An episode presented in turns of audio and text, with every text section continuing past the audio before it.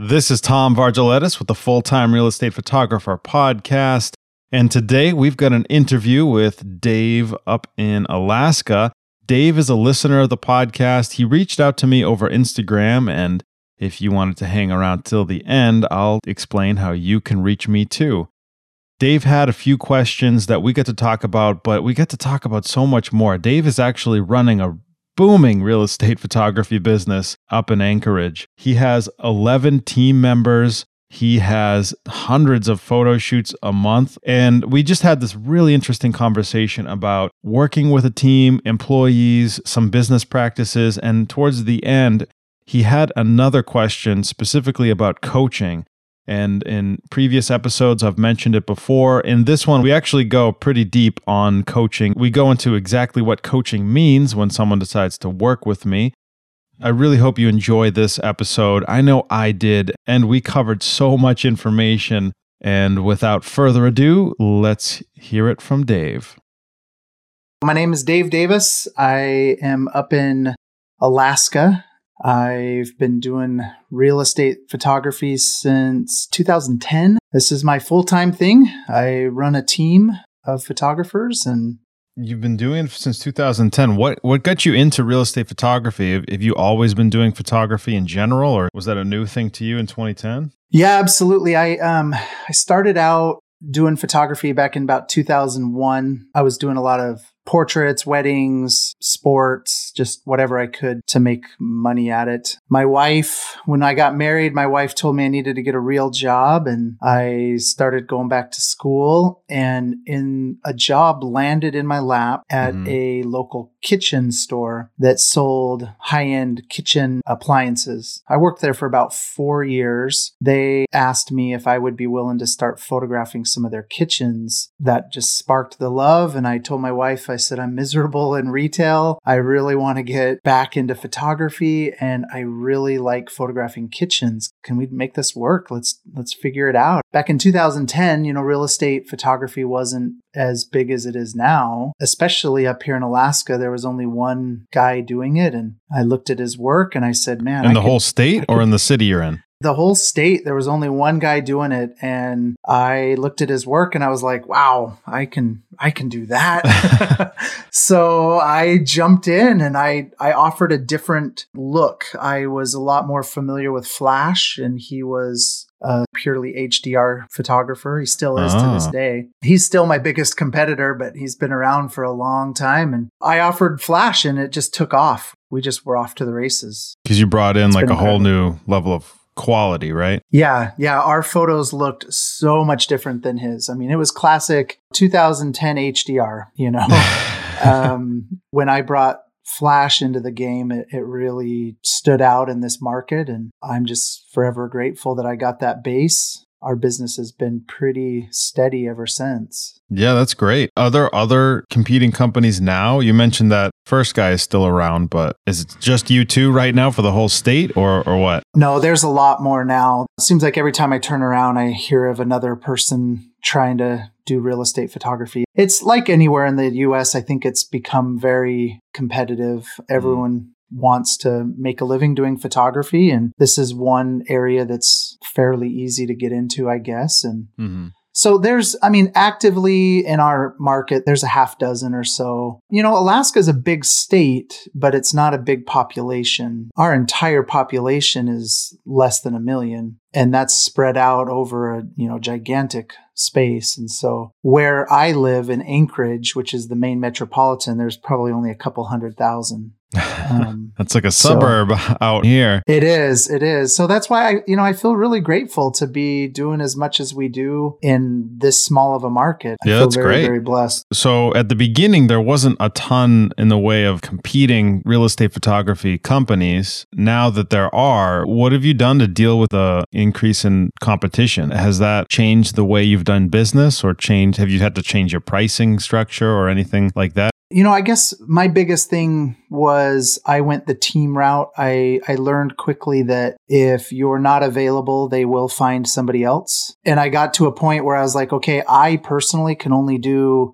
a handful a day, you know, probably three max for me. And So I started building a team and I think that that's allowed me to continue to grow because whenever a client tries to book, they can always find a spot and that's allowed me to to grow. And I've I've just I don't know, I guess I've been around long enough that we've built a really good base. It, I don't remember when some of the first competitors started cropping up, but I had several years before they really started cropping up. So we were able to get a really good client base before they started coming in and and and some of them have joined our team. some of those competitors really? have joined our team and are working with us now and others have left my team to go be competitors and yeah, yeah. you know there's there's enough to go around. Uh, surprisingly even in this small of a market, there's several guys that are doing this and it's pretty neat. Yeah, even though you're in a relatively small by population area, there's still like real estate is being sold every single day. Do you know how many listings, new listings are going up each week in your area? You know, I had a feeling you were going to ask me a question like that. Uh-huh. I, I, I don't know exactly. I tried to figure that out. And when I ran the numbers, the best that I could do, the access that I could find, I think that we were about 20% of the market, which is, I think is still pretty good. There's a lot of potential if, if we're only doing 20%. We're doing a couple hundred shoots a month, roughly. That's awesome. Yep that's what? That's like 50 60 new listings a week? More than that actually because you have your competitors taking them. I wanted to take yeah. a quick look on mls out of pure curiosity. New listings in the state of massachusetts as of today and these are new listings all different types single family condos multifamily land commercial business opportunities rentals mobile homes just under 600 for, for the day. 2,869 for the week. Oh my. I wish I had that. I wish I had that much market. Oh, I mean, yeah, that opportunity. I mean, that's a huge opportunity. It's craziness. But yeah, that's the thing. Like, uh, you know, a lot of people get worried about competition, you know, and they don't really know how to deal with that. The fact is, is that there's just so much opportunity out there. Competition doesn't really matter up to a certain point. I mean, if, if you have people that are trying to steal clients from you, that's that's a whole other problem. But just having other people in the marketplace doesn't mean that it's going to limit your ability to get started and run a good business. Yeah. So. And I, I think competition is good because it puts a lot of pressure on those agents that aren't hiring it out because their photo quality is just so drastically different. The more people that are professionally doing photos, the more pressure it puts on everybody else and on us to keep, you know, our quality up. In a way I like it. A lot of the guys that are up here, we're friendly. We we know each other. We we talk occasionally. There's very few that I don't know. That's awesome. Let's go into what you actually reached out to me about. So you started listening to the podcast. Do you know when you cuz you actually sent me a message specifically talking about one of our episodes. Do you remember what like have you been current or was that the first one that you got into? Um I've been listening to it, I don't know, probably since August. It hasn't been very long. Okay. I don't even know how I stumbled across it, to be honest. I like listening to podcasts. And as you know, we're always driving and it's a great time to listen to stuff to grow the business. And it just kind of, you kind of struck a chord with me. I feel like we're probably very similar in our businesses. And so mm. that's kind of kept me listening and then I wanted to ask that question about, you know, how you structured things and yeah, and we'll get into that in a second too, because you and I were chatting back and forth on Instagram. We'll go into that at least a little bit here for everyone else listening to the podcast. Just out of curiosity, besides your specific question, when you're listening to these episodes, are you using this information in your business at all? I am some of it. A lot of it, surprisingly, has been I'm like, oh yeah, I'm doing that. Oh yeah. there there have been a few things that you've brought up that I'm like, oh, I'm not doing that. Maybe I should do that. But a lot of it I've been implementing or I've already had been doing. I'm just thinking of a, of a recent one I listened to where you talked about the online scheduling. You know, I've, I use an online scheduler as well. I've got a CRM customer management that I use. But, you know, like gear management and a lot of the stuff that, that you've been talking about, I, I definitely have been doing a lot of that. That's awesome. Do you provide all your equipment to your photographers? No, I don't. All of my photographers come with their own equipment. A lot of them have come from owning their own businesses. Really? Yeah. At this point, we have six photographers besides myself, so seven total, if counting me. Several of them did real estate photography before they joined my team. So they came with equipment and knowledge, and only one of them came from you know, from nothing. She had no experience in photography. Yeah. She just had a passion for it, an interest. I saw potential and she's a rock star. Our clients love her. She's incredible. And to be honest, that one, I believe, if I think back, um, I did help her get some equipment, but I don't provide equipment for people. I think I just helped her. You don't. Interesting. Yeah. So, do you ever have uh, issues with consistency if everyone's using their own stuff? Um, yeah, I do, and I think that's kind of the. I think that's one of the hardest things to deal with when you have a team. I mean, you've got mm. multiple people looking at composition differently, lighting differently. You know, when you get to a point where you've got a high enough volume, you know, and you have an editor editing, you might have more than one editor sometimes. And it's so consistency right. is very tough. I have learned over the years, though, that in a lot of ways, my clients start to build, like they start to pick their favorites. You know, they're like, DMD's got this team of seven photographers. I like these three. you know, these are my three favorite. And so they'll just book those. Okay. And and we do allow our online scheduling. I do allow my clients to choose the photographer. So So what are you using to book your appointments online? I use Acuity. Acuity. Uh-huh. Okay. Man, if you saw the back end of my Acuity, it's it's kind of a, a headache. It's I've got so many appointment types and different calendars because we cover, you know, the the mileage we cover is I'd say probably a hundred. Yeah, it's a hundred miles plus and so yeah. we have calendars for different locations and different times of days and stuff like that. So it's it's quite extensive there, but um but Acuity will allow me to let the client choose. They can choose anybody if they want just the next available appointment, or they can filter down to a specific photographer. And and I find that a lot of my clients do that. They they start to really like one specific photographer on the team, and that's just who they book. Now that's a, that's an interesting and an efficient way of going about it. But I'm curious, do you have some photographers that are not getting booked as frequently as others, and is that perhaps causing some, let's say, hurt feelings between them? Possibly. I, I guess I haven't got any. I haven't got any feedback from them saying that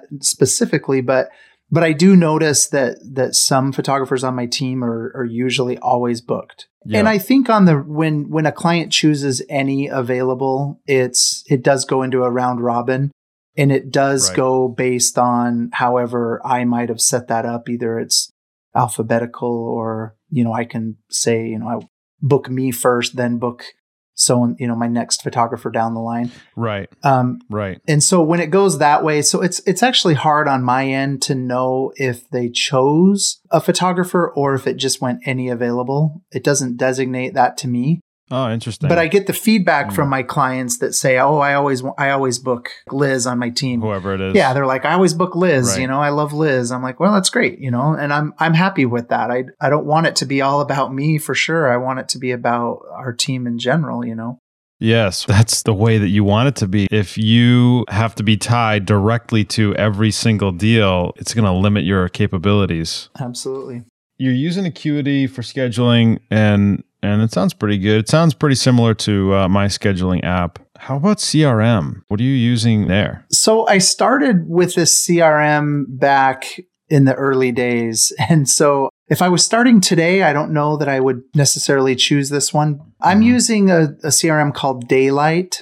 D A Y L I T E. The weird thing about it is it's very specific to Mac. So you have to have okay. iPhone, iPad. It's a Mac operating system. It does work in the cloud, which is awesome. So it'll, you know, I mean, in a sense, it works in the cloud, but I can't have an employee who doesn't have a Mac that's accessing it. Granted, not all my team accesses that CRM. It's mostly just the admin team. So as, mm-hmm. as long as my admin team can can get into it, then I'm I'm fine. But I, I started using it so long ago, it's so hard to get out of it. I mean, I've got, you know, thousands of records in there and you know all of our history it's just it's really tough to get away i've tried to get away a couple yeah. times and every time i do i just I, I, end up going back you're trapped yeah it's really powerful though you. it's it, it really is powerful and i really it's got a, a lot of features that I'm like, wow, if I, you know, if only I used all of this, but, mm, but being able to keep track of clients and history and communication, it's amazing. You know, somebody calls our office and has a question. I mean, we can look up history from five, six, seven years ago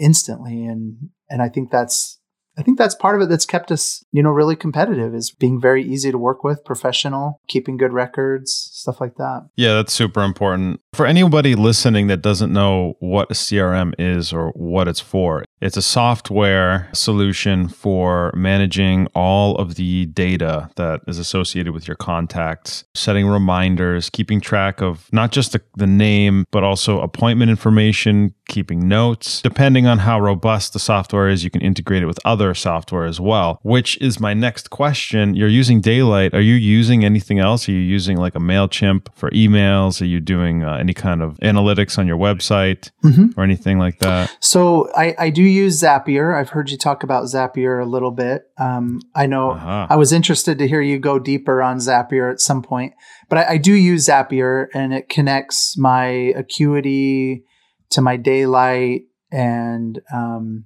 and it connects to you know Mailchimp and um, Google spreadsheets and all of those things. So I do you know when a new appointment's booked, you know the those details get moved over from the booking to the CRM, and then it gets moved over to mm-hmm. you know our email marketing, and then it gets moved over to um, you know different spreadsheets and stuff for tracking and um, yeah, it's awesome. Yeah, Zapier's yeah, Zapier's it's, pretty powerful and pretty cool.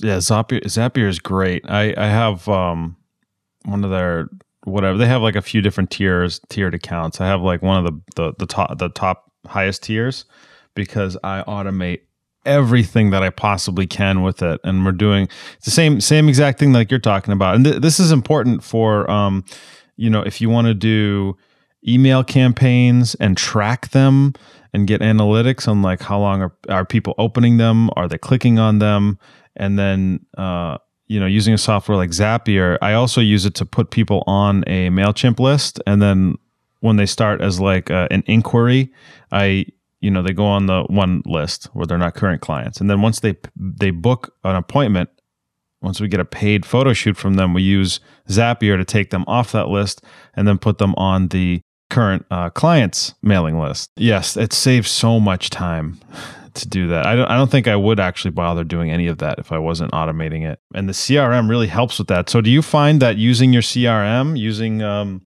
Daylite, is that helping you specifically like to get more appointments or to stay better on top of customer service? Or, or what do you feel like is the biggest value you're getting out of using that? I think the biggest value right now for us is just staying professional, having good, clean records, making sure that, you know, because we've got lots of pipelines built, you know, and helping us make sure that things get delivered and things don't fall through the cracks. And, you know, I do use it a lot for different smart lists created that'll tell me at a glance, I can say, show me any clients that haven't booked in the last 30 days. I can okay. easily see a list and I can communicate to that list. I can send them a mass text. I can call them. I can email them, whatever I want to do to say, hey. Oh, excellent. I, what are you using to do your text messages? Is that within Daylite or using yeah, there's, Text Magic or something? There's some plugins that you can buy um, that plug into Daylite that'll allow you to create templates that can go out you have to push the button to make it go out. But you can,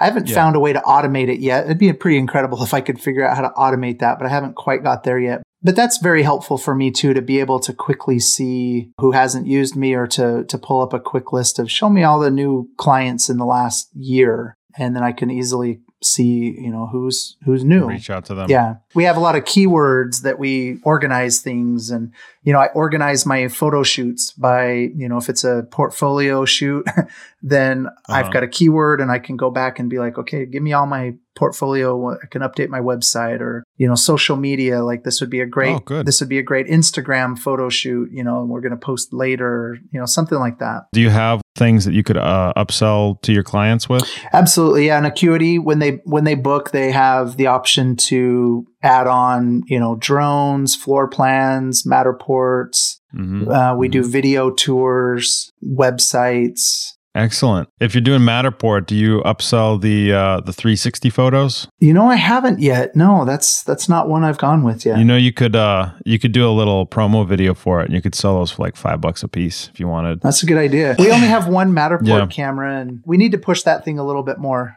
it's we have certain clients that use it all the time, but yeah, some don't even want to try it. Yeah.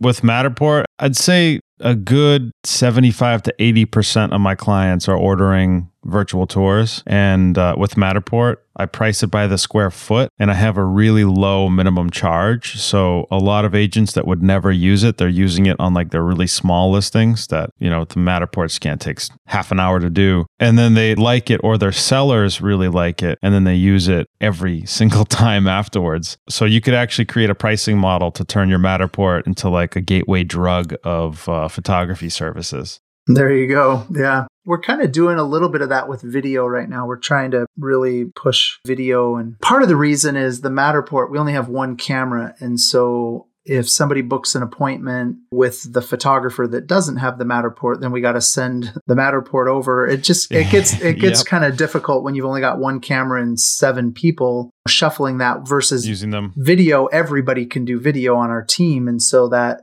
that makes it mm-hmm. a little bit easier. Drone is the same problem. You know, we've got I've only got two drone pilots out of out of seven, so mm-hmm. we have to sh- send a drone guy over. You know, so we might have two people on site but but those those. Yeah I, I do that all the time actually. I, I, you know what i what i used to do when i only have one matterport camera now i have two and it's not as much of a problem. I just put one person on matterport duty. Like that's all you're doing all day. There you go. You know and, and then the same thing with drone. Usually i'll get a drone pilot and i'll be like that's all you're doing all day. You're just doing the drone shoots. You're going to come home and then upload them and then that's that's it that's a great idea, especially if you have the the the volume that that would support that. Yeah, with 200 a month. I bet you could uh, even call agents up and maybe collate drone shoots onto a single day if you have 15 20 drone shoots in the next 5 days in the next week. You could probably take one day, call everybody, say, "Hey, could we just come and do the exteriors? Just the drone. We don't have to get in. Uh, nobody has to be there as long as the yard is presentable." Mm-hmm. You could probably bang them all out pretty quickly. Yeah. But yeah, those are great ideas. Let's actually get on into the question that you sent me on Instagram. You mentioned your team. You mentioned um, that you have everyone working as what you said employees versus uh, independent contractors. Could you expand on that question a little bit and go into why it came up as an issue? Yeah. So, my CPA, I've changed accountants multiple times over the years. And my first accountant suggested that my photographers should be employees. So that's why we set them up originally as W 2 employees. And I've done this now for ever since the beginning. So over the years, though, a lot of people have made comments about, well, they really should be independent contractors. You know, it's, mm-hmm. it's come up a lot. And as I look, as I look deeper into the expense of having them categorized as an employee, it's pretty it's, it's pretty it's massive. yeah, you know. yeah. It yep. it's you know, we're talking, you know, it's it's it's huge. It's a huge expense to have them mm-hmm. as an employee. And when I look at when I look at the way that we run our business, we don't treat them like employees. You know, everyone is pretty much acting in an independent contractor way. Um, mm-hmm. And so I'm just trying to figure out are they independent contractors or are they employees? So when you said that your team was independent contractor, that's what sparked the question. I said, "Oh, how did you, you know, okay. where did where did that? How did you get to that point?" Um, because I'm I'm trying to figure that out for my own business. Now let me ask you. So that first accountant that says you should hire them on as employees, did that accountant do your payroll? No. He didn't do payroll or or, or no, just taxes, payroll checks or anything. Interesting. Accountants are really valuable, but when you ask an accountant about business decisions, you're asking a fox to count your chickens, however that old saying goes. He's going to find because you know he's running a business, a business service, and he's going to find every possible thing that would benefit you, but also benefit him. Um, a lot of accountants are not going to take the extra time, some of them will, but to really figure out how do we minimize your tax liability and your accountant expenses. Because if you're filing you know all these taxes with everybody and and and he's doing the math on that he's those are all billable hours for your accountant. Yep. When you're going to and that's another actually there's an important implication there when you're getting uh, legal advice or accounting and tax advice. You can rely on others to a certain point but at the end of the day in business you have to really rely on yourself. And so one of the ways that I made the decision when it comes to, you know, am I going to hire people on a W 2 or on a uh, 1099? I did talk to an accountant, I talked to an attorney, I did a lot of research, and I talked to other business owners. And then I was like, well, you know, this on the one hand, you want to do it for these reasons, and on the other hand, you don't. For this business, I agree with you. Your photographers behave as independent contractors, and that's what they are. You know, they're getting paid per job or per hour while they're on the job. And uh, it's just a matter of setting up the independent contractor agreement, setting up a payment agreement, and then just sending off the cash to them, not withholding anything. I do sit people down and give them a little financial counseling session with here is your income and then here's how you deduct your taxes. Here's some neat applications you can use that are pretty cheap to file your taxes and to track your expenses and everything. It's all on you. Good luck. And then i just send them to work. You could change that but then you have you'd have to consider um, you've been doing it so long this particular way everyone's been on the w2 uh, you could just switch it all over this week if you wanted to redo all the paperwork and change the accounting but you'd have to really consider the implications of that change and how it would affect your photographers. Because ideally, you want to keep them happy and you want to keep them paid a fair rate, whatever that is, for their work. So if you're going to make this kind of a change, you would want to do it in a way, and or at least spin it in a way that's uh, going to be perceived as really positive for them. One of them is that as a, a independent contractor, you can save a ton of money on taxes. W 2 employees, that takes up like a majority of the workforce in this country, but W 2 employees pay the highest rates in taxes. You don't have to be an entrepreneur or a business owner for too long to realize that. I would take a look at what the if you know exactly what the number is, you don't have to say it, but you know, you can keep that number in your mind and ask yourself, who do I want to spend that money on? Do I want to give it to me? do I want to give it to the government? Or do I want to give it to my photographers because they're doing the work and maybe I could pay them a little bit more and save money and you know, then it's a win-win for everybody. But I would totally I would totally do that you want to pay as little taxes as you can in business. Yeah, I actually um, right the the saying that you said about the fox and the hens and stuff. I at one point I was like, you know, I want to know. I've, I've been scared to make the change and have it flag some kind of an audit or something and be like, well, wait a minute, why is this company now no longer doing W 2? It's all 1099. Um, so I reached out to the Department of Labor here in Alaska, and, which is maybe a good thing, maybe a bad thing. But of course, they told me, of course, they told me that no, no, they're employees. They're employees because that's their revenue. I mean, you know, the the state gets money right. from from them being employees. So you know, yeah. and, and their reasoning because yeah, you're withholding all the taxes. Yeah, the reason. and when you give them all the money and have them withhold the taxes, suddenly the government is not getting as much money as they were before. Yep. Yeah, because not only am I withholding my employees, um, so let's say an employee makes you know two thousand dollars, and I withhold for their federal taxes let's say 200 bucks i as an mm-hmm. employer mm-hmm. have to match that as well or it's not an exact match but you know i'm withholding 200 from their paycheck but then i'm also paying an additional 200 um, right. you know out of, out of my own and so that that expense gets really high but but they said that the reason that they felt that they were an employee is because our sole business is providing real estate photography and that's what they're doing. And the other reason is is because for some of them this is all they do. All they do is work mm-hmm. for us and therefore they're an employee because they're not out doing it for other people too. Now granted the majority of my team is, is like i said are photographers outside of this as well they're wedding photographers um, they're yeah. you know portrait photographers a couple of my photographers that were competitors, I have an agreement with them that they could keep their existing clients, um, but they can't. Oh, that's generous. But they can't. They can't go out and pursue new clients. They could keep their existing ones, so they're still doing you know, real estate photography under their old Yeah. brand. So that's why I'm like, ah, really, these guys are independent contractors. They buy their own. Yeah, they totally. They, yeah, they buy their own are. gear. They work from home. We don't have team meetings. I mean, you know, they they it, it just seems like it's a no brainer, except the fact that I've been categorizing them as W two for seven, eight years. You know, for some of them. So Mm. You, like I said, like like you could you could make it work either way, and the Department of Labor and and, and you know government agencies and, and IRS, especially the IRS, they're going to say, yeah, no, no, they're employees. Make sure you pay all the taxes. But you know, as photographers, you can go out and get a photography gig anywhere, and if you choose not to, if you choose to work with one specific business, most of the mostly or, or exclusively, um, that doesn't mean that you have to be a, a W two employee with all the benefits and everything then and the the tax liabilities that go along with that. Uh, you you just want to be clear with your employment agreements and with your accounting on that. But yeah, they don't have to be employees. Certainly not in my business. Everyone is a subcontractor.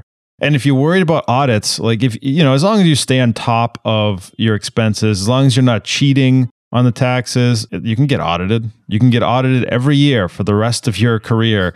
um, but if everything's squared away, then you know you're going to have a zero balance, except the you know whatever the three hundred dollar auditing fee is. A lot of people, um, because it's such a large and complicated system, a lot of people are intimidated about taking a kind of a risk diving into a dark water or really being in unfamiliar territory because obviously when it comes to like fraud it can end in criminal charges um, and and potentially jail time. But that's the worst case scenario for like the worst people and people that are committing fraud. Um, if you even make a mistake in your accounting and you get audited what the auditor does is they go through like a guy shows up at your office um, he's like, surprise, I'm with the IRS. Give me a couple months of statements for for this year. Uh, they check it and against their records, and they're like, okay, that looks pretty good. And then give me a couple more months, and then they check it, and they're like, uh, that looks pretty good too.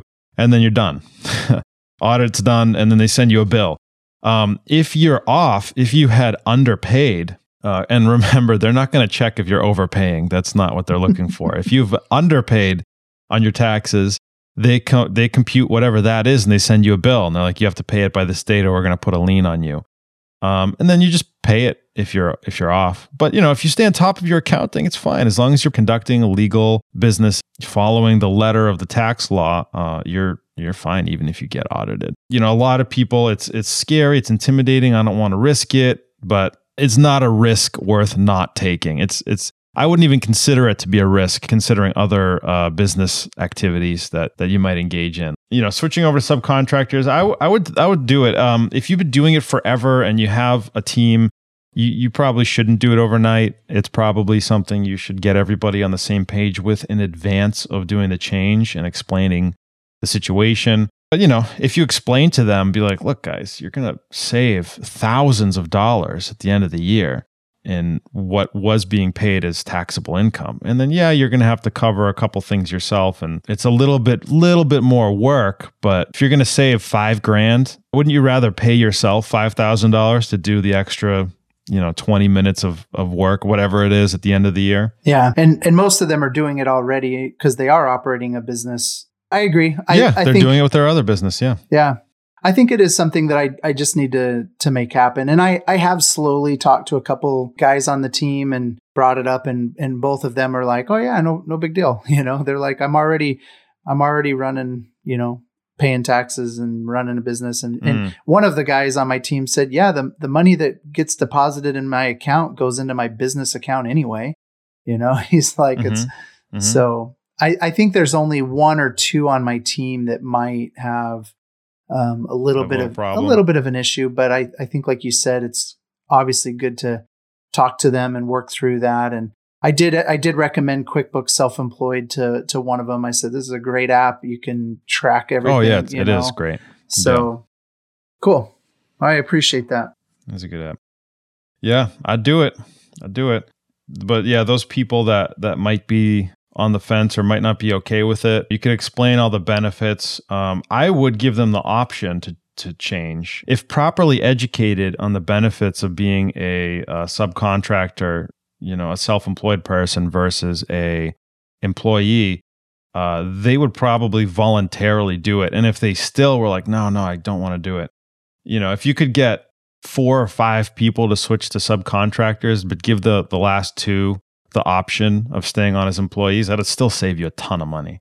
Yeah, I agree. I do agree with that. That's just a communication issue at this point. I'd, I'd get everybody on the same page, and then uh, and then just do it. so worth it. Cool, Dave. There was another part to your question, unrelated to employees or, or subcontractors or anything like that. Um, you did want to ask about coaching. I've mentioned it in some podcast episodes, and I was curious what your thoughts were on that. Whereas you, you you said, yeah, we could talk about it. Was that a general question, or did you have something specifically in mind that you really would want to use coaching for? You know, over the years, um, I've gone down a couple different coaching paths. I was thinking, my question was, I wanted to know more about your specific program. I've um, mm-hmm. in the past, I've uh, I used a coaching company. They were actually specific to realtors, and so I thought, oh, you know, maybe this might be a good place to get some. Coaching. Oh, coaching. really? Who was it? Um. Uh, no, I just lost the name of it. Brian. Was it one of the one of the Ferrys? Buffini. Oh, Buffini. Buffini. Yeah, it was Buffini and Company. I hired them to do coaching, um, and it, it worked okay. um, I ultimately ended up leaving and deciding I, you know, I'm not gonna, I'm not gonna pay this expense. Um, mm. and then, um, I don't know how much time lapsed, and then I reached out to another photographer. Um, I won't say his name, but I reached out to another photographer that offered coaching as well, and I just didn't. I don't know. I just wasn't getting the value out of it that I wanted. I guess so. Uh, when I heard that you offered coaching, I I listen to what you say and and the things that you're doing, and I'm like, you know, we're we're very similar in our businesses, and I thought maybe that would be a good fit. Maybe that's the ticket. Yep, I'm just looking for um, accountability and ideas and things that I haven't thought about, and but mostly an accountability thing, you know, to keep me keep me on task and and on target, and just keep me moving forward. And so I wanted to mm. know more. I wanted to know more of what that looked like for you. We can definitely get into that. But when you said you left two coaching programs, was it both of them? You just didn't feel like you were getting the value out of it each time? Yes and no. It could have been just seasons of my life and what was going on in life at the time where I see. You know, and the, the cost, you know, was was kind of high for yeah. you know, at that time the one coach that I had, I don't know, I I don't know, I just we weren't jiving well, I guess, and so it just wasn't really going anywhere. And it's hard to pinpoint an exact reason why I stopped, but for whatever reason, I just I just felt like it wasn't really worth what I was spending. Not one single thing, but it was maybe a, a penumbra of personal issues and coaching issues. It's good that you tried them out, I think, because coaching. So so I've been through coaching programs as well, specifically real estate. I was in a Mike Ferry coaching program. I did the Brian Buffini Peak Producers program. Um, I get a lot of stuff still to this day from Tom Ferry. I also had a business coach. I did a Bob Proctor program. Coaching has always been a big part of my life. And it's better to get involved in one and try it out because it can give you such incredible benefits in your business. But you're right to not stick with it if you're not really clicking or, or getting the the value out of it because that relationship with a coach is so important. Uh, you really need it to be fully like satisfying in your business. Otherwise, it just drains money out of your accounts and it's not doing anything for you. So, yep. I had a similar experience with a with a couple coaches where you're like, well, not really getting anything out of this let's talk about how I like to do coaching. So, like I said, I've I've been through a lot of coaching programs, and there's some things that I do that was done with me, and, and I found that really worked well. And then there's some a little, let's say, special twists that I like to do on top of it. So, typically, your coaching program is just going to be accountability, and it's just going to be, you know, like tidbits, maybe video training, maybe some printouts or worksheets I like to do weekly calls, one hour a week, every week. It doesn't have to be the exact same hour of the same exact day, uh, whatever the best mutual available time is, to go over whatever kind of issues we're dealing with in business or just to kind of reinforce lessons or topics from previous coaching calls. In addition to that, beyond one hour of dedicated FaceTime, And I like to do video calls. I like to do FaceTime or Google Hangouts or something. And I like to try and record them and post them in a place where you can access them pretty easily to, to review information. But on top of that, I also like to do a little extra legwork with you. So let's say you start coaching next week and then we're talking about how are we going to get all of our employees over to independent contractors and move on with our business well we'd both be doing a little bit of research on that and i'd be assisting you in getting the information coming up with a plan what you would say if you're not sure how to approach uh, your staff with it like what should i say what should i do about like what if they react kind of negatively and we talk about that devise a plan to deal with it and then follow up, even if it's sooner than the uh, next week. So let's say you do a coaching call tomorrow night and then you're going to make your contractor switch on Monday morning. I'd be calling you Monday afternoon to see how it went. So you do get a little extra one on one time with me. I also like to do what I call a business intensive. The first probably three or four coaching calls is just going to be on taking notes and kind of breaking down every little piece of your business, where all your income is coming from, all your services that you're offering, all the services that you are using as far as paid services, company payroll, everything, looking at all of your numbers, all the data, trying to find where can we do what every goal of every business is is to, you know, increase profits by uh, bringing up your income, lowering your expenses. And then looking at each thing and one at a time, because uh, it can be super overwhelming, but one at a time. Let's start here. What's going to be the path of least resistance on this, or what maybe we have time constraints on, or things that we should get done before others, and then just work on them and get them all done. Uh, that's the whole point of the coaching program is to build your business and to build it faster, to create a system that's not going to soak up so much of your time that's another thing. You could say, well, I could do these things and then I'm going to make more money, but then I'm never going to go on vacation again. I'm never going to sleep more than a couple hours a night. Yeah, I could do all this, but I'm going to go crazy pulling my hair out. Well, we want to also look at ways of implementing a system that won't require as much personal time of your own personal time. A system that you will still manage and be in charge of, but uh, where you could just take a day off and not have to worry about it or a weekend. You mentioned actually on your Instagram message, Dave, that your daughter, you're picking her up from the airport. Is that right?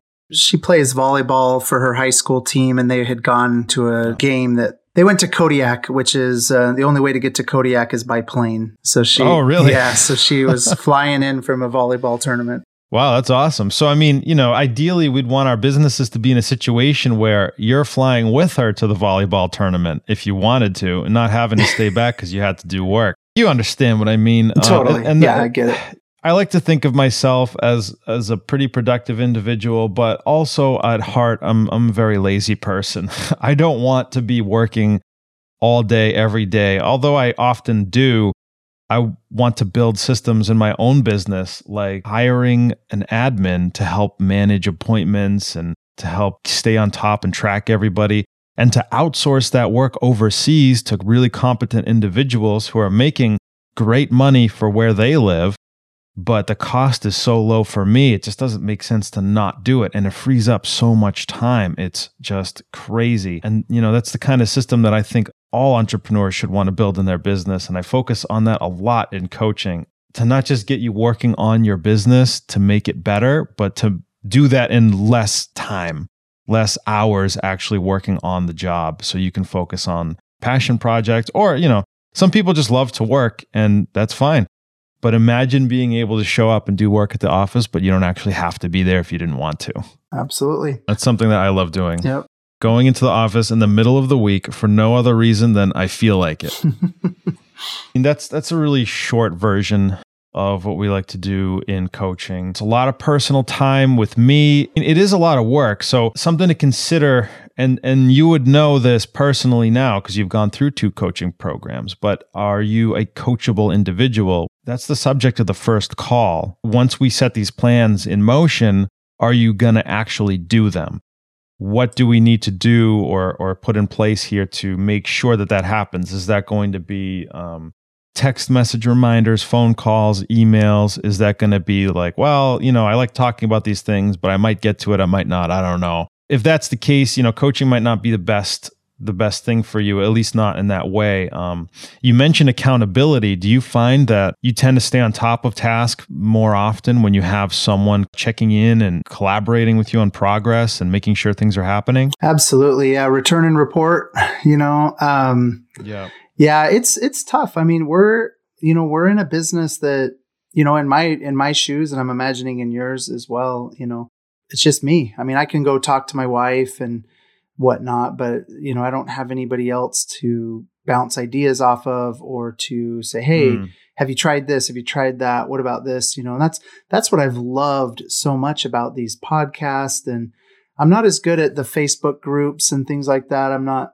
as good at posting mm-hmm. and but but having that, you know, somebody to keep you moving forward and you know bouncing ideas off of and holding you accountable to, to what you say you're going to do. Yeah, and you bring up a good point. So that's the power of the mastermind. So when different minds come together to bounce ideas off of each other, you're masterminding. It helps you not just stay engaged with the information and, and the things and the projects you're working on, it also helps you stay excited about what you're doing. And that's so important in business. How many times throughout the course of a day do you get calls of customer service issues, complaints? Does that happen often? The customer service side, absolutely. Yeah. Yeah. yeah. I mean, every yeah. every day, you know, you're dealing with something. How do you feel afterwards when if you if you get a bad call and someone's complaining and I my photos are terrible and I can't believe it? How productive are you for the rest of the day? it, it it takes the wind out of the sails for sure. yes. You know, that happens to everybody. I've come up with a secret weapon to deal with this, Dave. Are you ready? After a bad call, I have a good call on purpose. I call someone that I that I know really likes me that, that I call someone that in their eyes I can do no wrong and I have a nice conversation chit chat with them. And if I'm still not feeling great about what happened earlier, I'll go and I'll just I'll, I'll just take a few minutes to do something for myself before I get back into the swing of things. Sometimes I'll call um, you know, a really a good friend of mine. I have another friend, a different type of business, but also in business. You know, we'll get on the phone, we'll laugh, and like, oh, can you believe this? And then usually that helps me get right back on track. And that'll probably help you too. If you get a bad call, you could probably fix it with a good call because most people's reaction is to kind of internalize it and think like, oh, God damn, I can't believe that happened. Like, how can I fix this? Or or just not wanting to have to deal with it at all, which is so common. But if you can bounce back quickly, you can save that whole day. you can save those hours afterwards of just wondering why you ever got into business in the first place. Love it. Perfect. I'm going to do it. Yeah, because you know what I'm talking about, right? Yeah, yeah, yeah. In business, you always have that moment. You're you, you, where you're just like, God, what am I doing? That's so common. I mean, that's just a natural reaction to to a stressful situation where there's no real resolution. Even if you fix the problem and send it back out, there's still like the the ringing in your ears almost of you know, kind of a negative experience. And even if it was slight, it does affect your productivity. I agree with that. I'm gonna I'm gonna do that. Next time I get a call, I'm gonna call someone who can cheer me up. Yeah, do it. Do it. I I do that several times a day. Because you know there's sometimes you sometimes you get those clients that you you really can't please them. And you take the business because you know at the end of the day well they're not that bad and it's good to keep the business rolling. But then you get those stressful calls. If you find a really good uh, uh, way to deal with that then you know you won't be dreading like oh god what's this about now? when you see that caller id pop up you know, sh- should I pick it up? Uh, I'll put it, send them to voicemail. I'll listen to the voicemail later. You know that whole thing, kicking a kicking the can down the road. It doesn't solve any problems. yep.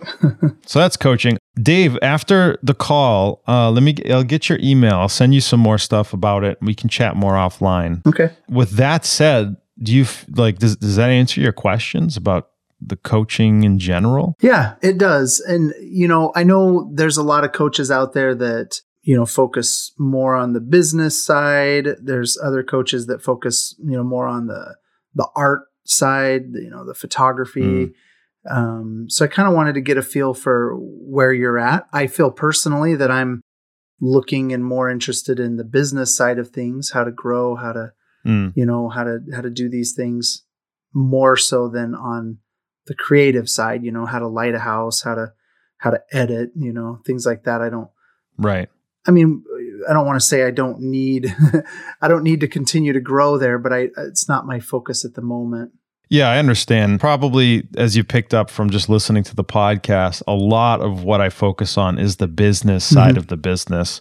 Yeah. Because, you know, at the end of the day, there's already some great free tutorials, information on how to actually take some amazing real estate photography. And, and there's a lot of great information out there for the art uh, that anyone can access. And we can certainly get into that if that's just, you know, the subject of the day something that we wanted to focus on when it comes to taking the actual photo. The, the business is the most important for me because even if you can take a mediocre photo, and a mediocre photo is at least what you need to be able to take. If, you, if your photos are just terrible, well, you know, we've got a little more work to do. If your photos are pretty good to great, you can run a business and have a business. Uh, and a lot of people have this misconception like they have to be the best photographer ever. And it's just not true. If you're a good salesman, you can get clients. Now, are they going to come back? uh, that depends on the quality of the work and the quality of the service. So it doesn't matter how good of a photographer you get. Like you could take the best quality images ever, but never figure out how to make money doing it. As long as your photos are, are good enough and you've got paying clients and people are happy with your work, uh, I'm okay with that. Um, actually, what we might talk about, like during photo shoots, are little things that are going to help you save time. Like, uh, for example, how are you handling your flash? Are you shooting with off camera flash, right? I am. Yep. What what flash unit are you using? I'm using Speedlights, and I'm I am okay. still I don't know. I'm like the original Scott Hargis method, I guess. I'm mm-hmm. I'm doing a lot of multiple flashes, so I carry um, most of the photos I take have four or five lights in them. Um, Okay. So I'm trying to get as much done in camera as I can and not doing a lot of, you know, in Photoshop later. Post. Yeah. Yep. I've kind of, you know, I'm kind of stuck in my ways, I guess, in, the, in a lot of that. I've been doing that since the beginning and I've just, yeah. that's what I'm comfortable with. That's what's produced for me over the years. And my team is actually kind of a, a little bit spread out in that. Some of them are using mm-hmm. lots of lights and some of them are using just one and doing you know mm-hmm. so we, we've kind of got a little bit of a spread. Interesting. Do you ever take out an assistant to help you with moving the lights and setting them, them up? Um no. Occasionally my kids will say dad i want to come to work with you and i'll i'll make i'll make them be a light stand for a day and and uh, make them run around and hold lights but but no i've i've pretty much just do it on my own Okay, interesting. You're doing a lot of photo shoots each day. Would it make sense to double up to take two photographers working together to to knock out more than, you know, say one photographer can do 3 shoots in a day, but two people together could probably do 7. If they worked well together as a team. Obviously there's some kinks that have to be worked out before you'd really see incredible results, but have you ever tried that? No, I haven't. We've we've gotten pretty quick though. I mean, we most of our photo yeah. shoots are under an hour for me, I mean, I can I can do most shoots in under an hour. If it takes me an hour, it's because I'm talking too much to the homeowner um, or you know the realtor. You know, I'm I'm taking my time and just kind of enjoying the moment. But we're pretty. I feel like we're pretty efficient. We get in and out pretty quick. I've never thought about doing a double, mm. in, unless it's like drone or you know, we did have a video person for a little while. Those things we would double up on, but not on the photo side. Not on the actual shoot. Yeah. So the reason why I bring it up, that's something that I do occasionally. Occasionally, I'll get my photographer. I'll be like, "Look, um, you and I are both going to do. We have a couple overlapping appointments. We're going to both do them together." in an hour and change we will do drone full photo shoot on you know two or three stories uh, and a Matterport scan. There you go. Yeah, I, I guess can, I've always worried can, that I'd be fumbling over each other, or you're in my photo, you're in my, you know. It'd be interesting to oh, see that. that it totally happens. Yeah, totally happens. that happens, but you know, it it's it you work that out uh, with um you know a lot focusing a lot on communication and and actual practice. So your first you know five or six shoots like that are not going to be faster. They're going to be slower. Uh, but you know, as once you get used to working as a team, so we'll do something like, um, all right, we're going to start outside with the drone. You get inside, start with the Matterport, and then you start in the basement. And then once you're done on the basement, get onto the first floor. I'm going to head inside. I'm going to do the basement. Or sometimes yeah. I'll have them start like with the Matterport, do the basement or the first floor, and then stop at the staircase and go right up to the top floor. So then I can start in the middle. When you're done up on the top floor, you can go into the middle floor, and then I'll go up top behind you. And there's a way to kind of stagger it. Um, as you get through the different property types, you'll see what's the most efficient way to do it. But yeah, like you could have multiple people working as fast as they can in the same uh, house. You, you, get the job done so much faster, and you know it, it's it's going to depend on your workflow on what makes sense for your business. But you know, for the right, like if you get a, a listing that's they're like, we want to do everything. We want Twilight. We want drone. We want video. Uh, and you're thinking, oh God, I have to clear out four hours to do that? Well with a with a team that works well together it, it's it's not going to be just anybody working with anybody but team that works well together you can knock out a huge project in the same amount of time as a small project by yourself. Yeah. Yeah absolutely. And we we have done that occasionally um, you know where we split up um, like large you know really large like oh we got a 10,000 square foot house. Let's you know mm. i'm going to have you do the Matterport i'm going to do the photo and someone else is going to do this and and that has been very helpful because by the time you're done doing all of that yourself it's kind of Takes it's, forever. it's exhausting it's, it, you know your brain yes, hurts by the time you're done and you're like okay my brain is done i can't i can't keep doing this so yeah i, I think that's yeah. a good idea yeah yeah, I remember. Yeah, the first time that happened to me, I, it was a seven thousand square foot house. Uh, it was a big, beautiful equestrian estate. I'm like, oh, I could totally do it on my own and then I'm working and I'm working and I'm not even done and it's like 9 p.m. Still got to get home and edit. That's that's not worth it. There's the there's so much there's a better way to do that. And uh, yeah, the, the teamwork. Well, ed- when you have a team, not everyone has that benefit of having a team. yeah, teamwork is so important. Editing was the first thing I took off my plate. I got I got rid of editing years and years and years ago. Excellent. Yeah, excellent. I I because I recognized I could do a lot more photo shoots if I didn't have to come back and spend hours, you know, and do the, and edit, do the editing. Yeah. And so that was the first thing to go. That's great. Do you have an in-house editor, or are you outsourcing that overseas? So um, there's a whole other podcast on that.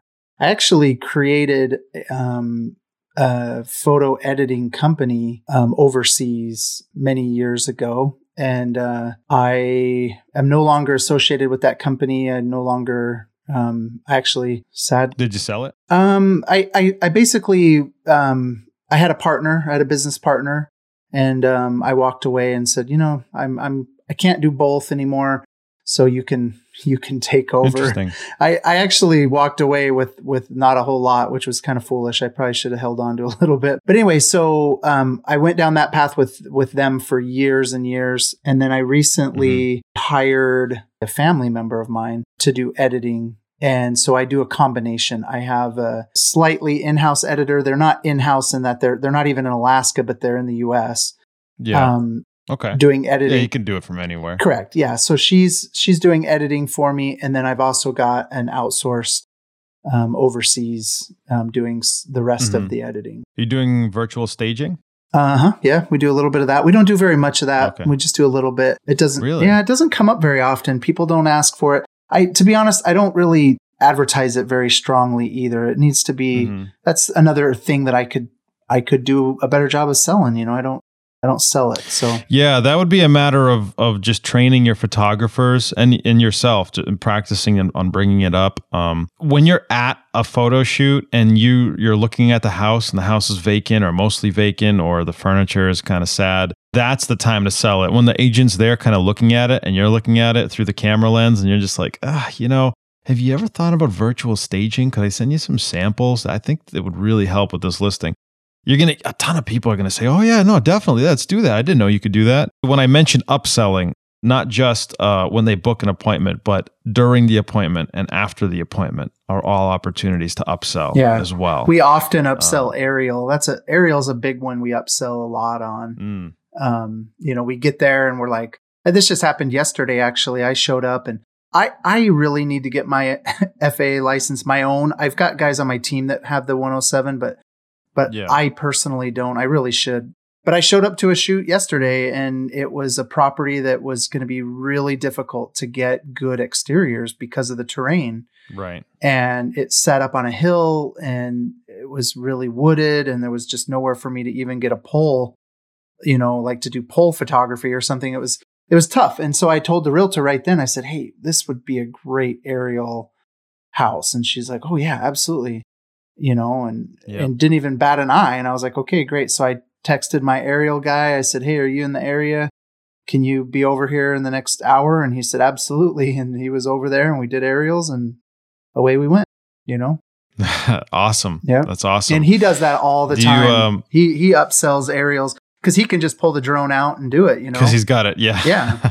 yeah. Yeah. Yeah. It's important. Uh, You might want to try and get everybody on your team to get that 107 lay. Because what are they flying? You get a, a Phantom or a Mavic?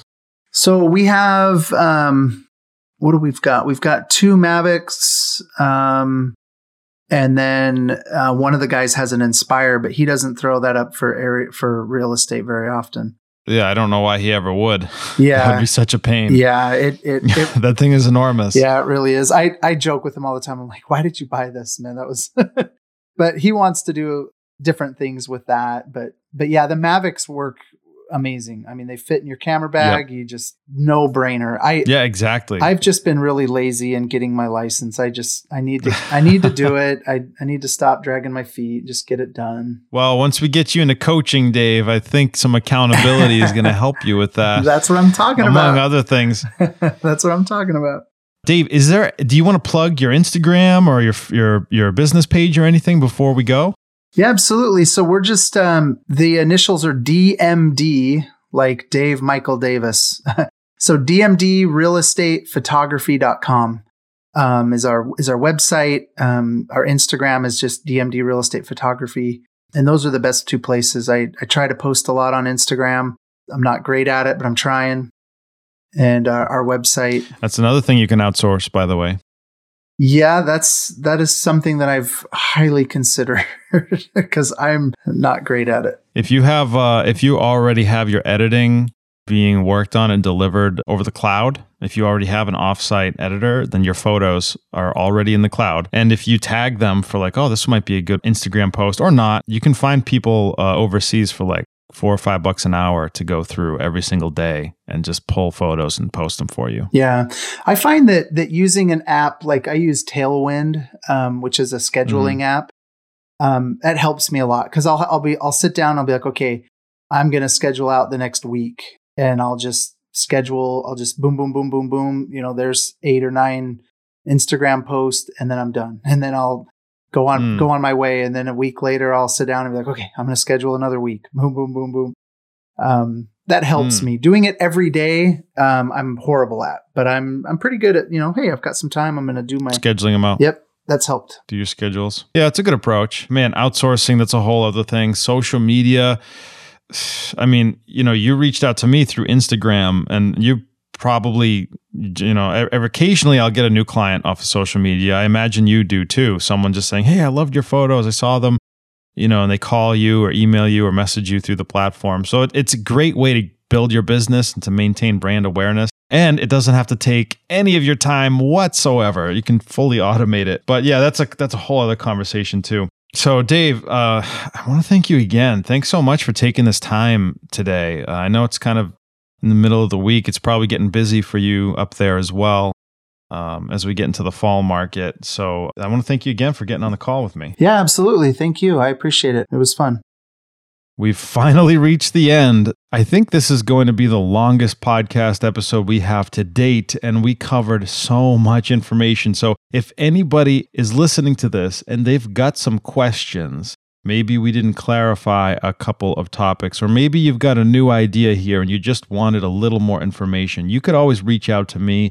You can find me on Instagram at Tom Vargeletis, T O M V A R G E L E T I S. You could also email me, tom at ftrephoto.com. I'll also leave links in the description. Dave got to plug some of his stuff. I'm going to leave links in the show notes as well. And I really hope that this episode was as interesting and informative for you as it was for me. I'm really happy and grateful for the opportunity to share this information with you guys. I'm so excited to be able to meet people from around the country to share this information and to talk to people from around the world who are also getting into real estate photography, working on growing their business, And to be able to help be a part of that, it's just a really great feeling. So, really thankful for you, Dave, and reaching out to me. So glad that we could have this conversation. And I look forward to hearing from you, the listener, as well. Questions, comments, feedback on the podcast, always going to be appreciated. If you are looking for more content than just the podcast, you can reach out to me and ask about coaching just in the same manner that Dave has. You could also check out the book, the Full Time Real Estate Photographer book.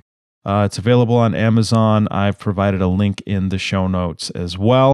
Feel free to check it out, and thanks so much for listening.